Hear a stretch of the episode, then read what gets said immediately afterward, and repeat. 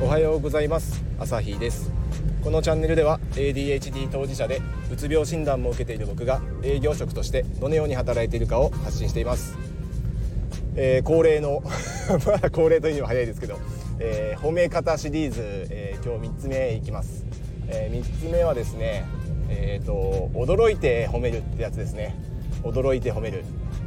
えこれ具体的に言うと「えすごっ!」とか「早っ!」とか「やば!」とか「いいね!」みたいな感じのちょっとこう感情的なちょっとリアクションを込めたあのツッコミ混じりの褒めこれが結構効きますね。っていうかまず自分がされたら嬉しいっていう前提でこういうのを捉えると分かると思うんですけどまあ、僕だったらこうセールスなんでねこう営業して外回りしてきてこう受注があった時にそれを社内でこう、ね、注文の報告をした時に「そんなに?」みたいな「その数量そんなに?」とか「なんか新商品えもう売ってきたの？早!」みたいな。こういうリアクションってやっぱりちょっと鼻高々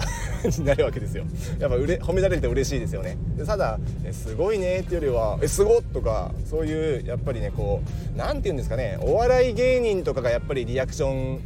あのリアクション芸。あれってやっぱりすごいなと思いますよね。あれされたら嬉しいし見てる方とかもやっぱりねそういうリアクション見てこう面白かったりすると思うんで芸人のやっぱりこうパフォーマンスっていうのは参考になるのかなって思いますちょっと話それましたけどっていう感じでこうリアクションを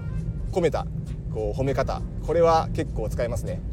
後輩とか会社で人材育成する時もでもちろん、えーとまあ、子育てとかでもねそういうのを「はやっ!」とかそういうリアクションを込めて、え、